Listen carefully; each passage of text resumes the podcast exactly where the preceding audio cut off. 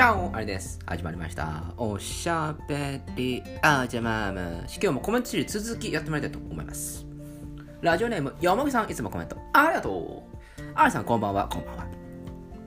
私はまだ筋子を食べたことがないのですが、筋子と塩昆布の組み合わせ、美味しそうだなと思いながら聞いていました。かっこ悪い。私が最近出会ったマリアージュは、マグロの中落ちの酒盗あえ、かける韓国海苔です。なんか皆さん海苔が多いですね。えー自宅近くにお魚が美味しい居酒屋があるのでたまに行くのですが先日店員さんにおぬるめされて注文した酒盗あえがとても美味しかったです。あまりの美味しさに数日後にまたお店に行って注文してしまったほどです。かっこ悪い。濃いめの味付けでお酒が進む最高のおつまみでしたちなみに私が大好きなお魚は島アジとカサゴです。実家が兵庫県明石市に近く明石ダコを食べて育ったのでタコも大好きです。ゼロ平情報ですね。かっこ笑い。ということで。あのこちらの放送を通してあの筋子ブーム来るかもしれないね。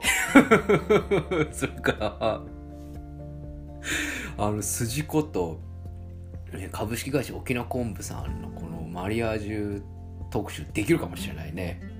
これはうちチャンネルの先輩特許だぞ。いやまあこれあの最初は蛍さんなんですけどね。そして、えー、よみさんのマリアージュはマグロの酒盗あえと。それから韓国のりとこれ合いそうですね。あのー昨日の蛍さんもおっしゃってましたけれどもこの海苔になんか挟むっていうね。あのやり方っていうのはいいと思います。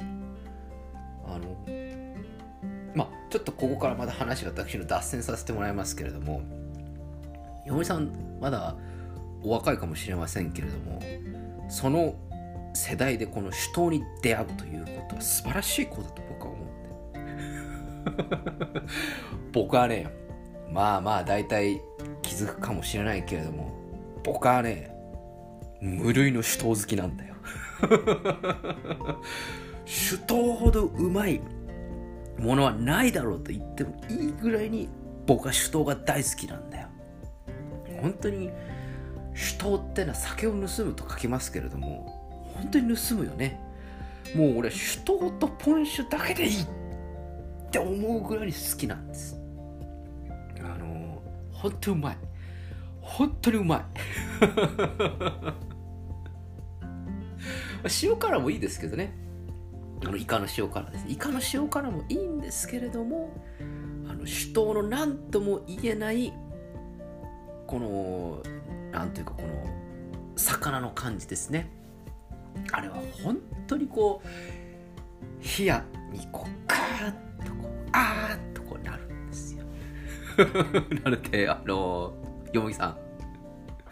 あの酒盗好きになっているということはもうだんだん我々サイドにだんだん来ているぞ。でも決してそれは幸せになっているということだからあの悪いことではないんだというふうに思っていただきたい。そしてこのマリアージュのやり方進めてもらいたいと思います。ちなみに私明石ダコって多分食べたことないと思うんですけど美味しいんですかね？僕タコ好きなので本当にタコ好きなんですよ。あのこちらの放送でも言ってますけど。タコが好きでね。僕明石ダコ食べたいなと思うんです。明石ダコをおでんに入れたら美味しいだろうなって思うんですよね。あの僕ねおでんの種の中で一番タコが好きなんです。でも高いよね。うん。でこの話絶対長くなっちゃうからちょっと別撮りするね。で俺多分おそらく過去におでんの種シリーズはやってると思うんだ。今自分で喋ってて気づいたけどね、うん、そんな山麦さん最近の穴があったら入りたかった瞬間ということで近所のお菓子屋さんで真剣にお菓子を選んでいたところ。バイト先の生徒各小学生と保護者にばったり会ってしまったことです。懐かしいなと思いながら駄菓子を見ていたのですが結局何も買わずに買いました。かっこ笑い。ということで。確かに。あのなんか駄菓子選んでたらちょっと恥ずかしいですよね。穴入ってください。そしてあの明石だこのあの美味しい店ちょっと紹介して。行くから。関東でね関東でよろしくお願いしますよ。どんどん参りましょう。ラジオネーム、えー、特命希望さんっていうかただ空白なだけで多分おにぎりさんだと思うんだけど。いつもコメント。ありがとう。コメント。おかずのマリアージュシーズ。結構盛り上がるなこれ。シェフにイタリアーノなマリアージュをお願いしますね。ズバリ納豆かける。オリーブオイルかける。ブラックペッパー。です。まるでステーキを食べているようなパンチが生まれて白米が進んじゃいます。おつまみならビールで流し込みたいです。僕は毎朝食べるほど大好きなのですがシェフは納豆はお好きですか？ということであのー、まずおにぎりさんだと思われる方のマリアージュシリーズ納豆オリーブオイルブラックペッパー。なんかこういいですね。納豆にオリーブオイルってのはちょっと若干あの僕の中では大丈夫かって 思うんですけど意外にオリーブオイルって何にでも合うんですよね。それに納豆って植物だしオリーブオイルも植物由来だから、まあ、要するに植物に植物かけてる分には間違いないんだよ。強引。で、まあ、ステーキを食ってるようだと。まあ大豆はなんですか畑の牛肉とかなんとかって言われるぐらいですから本当にステーキを食ってるような感じになるかもしれませんね。ちなみにあのシェフは納豆は好きですか？ということで大好きです。納豆は大好きです。あの納豆でご飯を食べるのも好きだしあのよく我が家で出てきたのはあの油揚げありますね。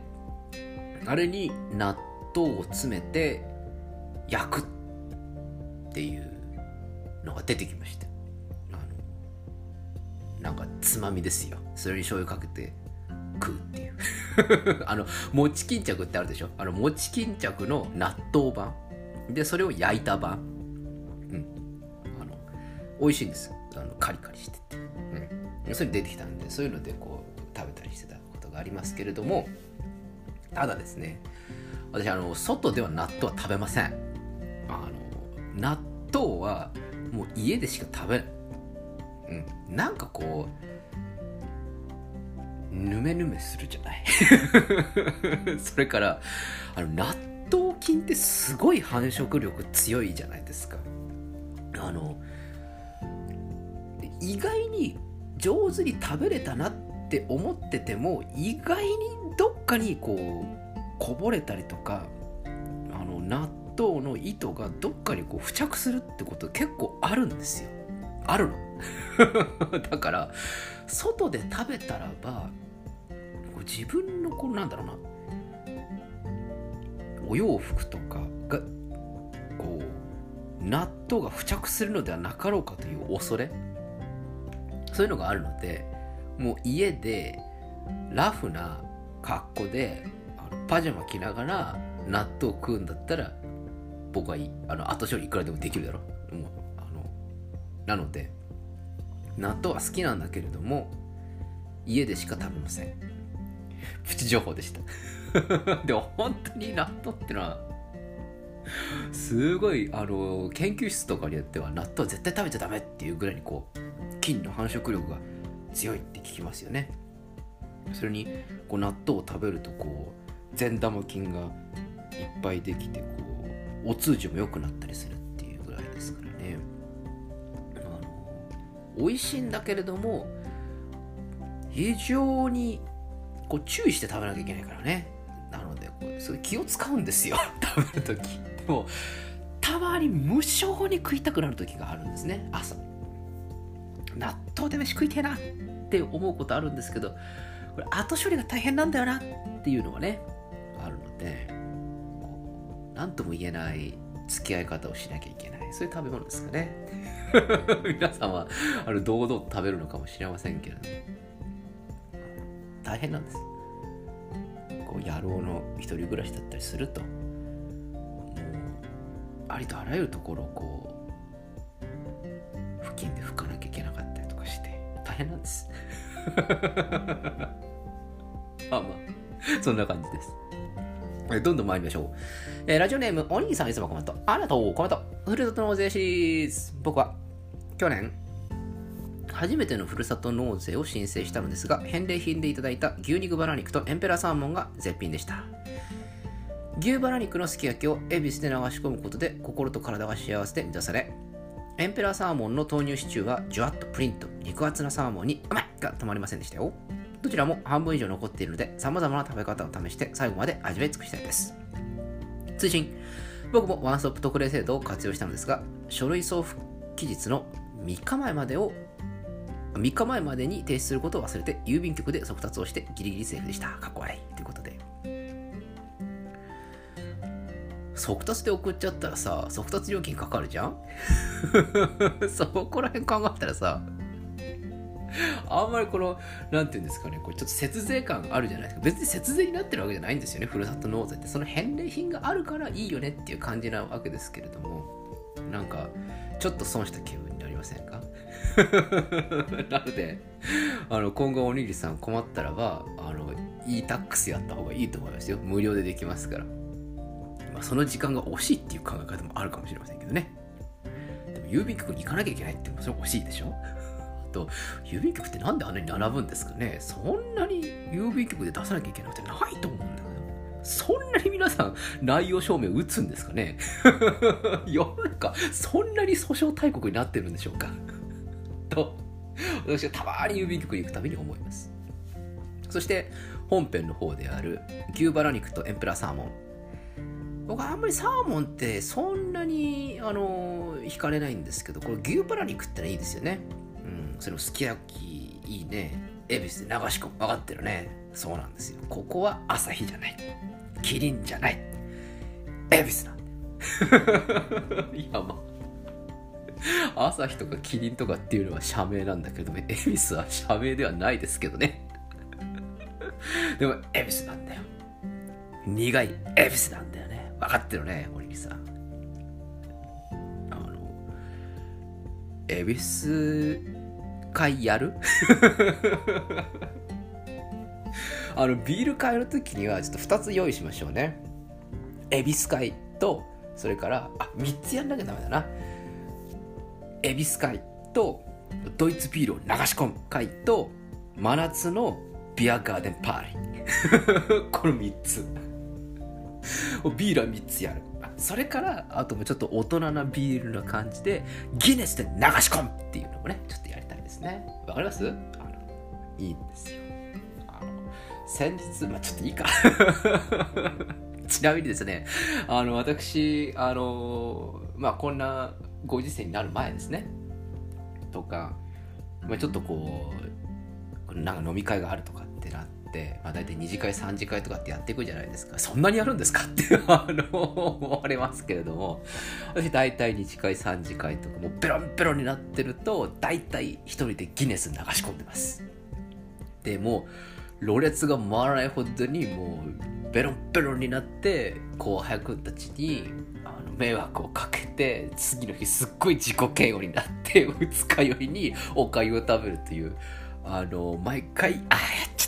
またちったっていうふうに 思うことがあります。なので僕の人生においてギネスはもう必需品なんですね、うん、あアリさんがギネス乗り始めた。じゃあ帰ろうっていうふうに思われてるんじゃないかなっていうふうに次の日すっごい自己嫌悪になるんですけどね。はい。これ酒飲みあるあるですね。あの次の日あのやらかしちゃったなってあの自己嫌悪になるということですね。今日もぐだぐだ話していったらもう15分ということで、また明日もコメントシリーズ続きます。それではおやすみなさいかおはようございます。また明日お会いしましょう。アディオス